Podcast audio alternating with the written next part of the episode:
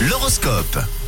Allez, maintenant on parle d'amour. Voici les prévisions astrales de cette journée de lundi. On débute avec vous les béliers. Si vous avez trop de jobs, n'hésitez pas à demander autour de vous un petit peu d'aide. Pour les taureaux, évitez les disputes aujourd'hui et essayez de gérer les conflits sans trop vous prendre la tête. On passe à vous les gémeaux. Prenez le temps pour vous retrouver et essayez de faire des choses qui vous font plaisir. Ah là là, les cancers, même si vous avez quelques petits soucis de budget, gardez votre calme. Dans la vie, il y a toujours des solutions. À Million, organisez un petit événement avec vos amis, un verre, un lunch, quelque chose qui vous donnera le smile. En ce qui concerne les vierges, c'est une journée pour montrer à votre moitié combien vous l'aimez. À vous les balances aujourd'hui, concentrez-vous avant de juger. Écoutez surtout, c'est important, vos interlocuteurs. Tap, tap.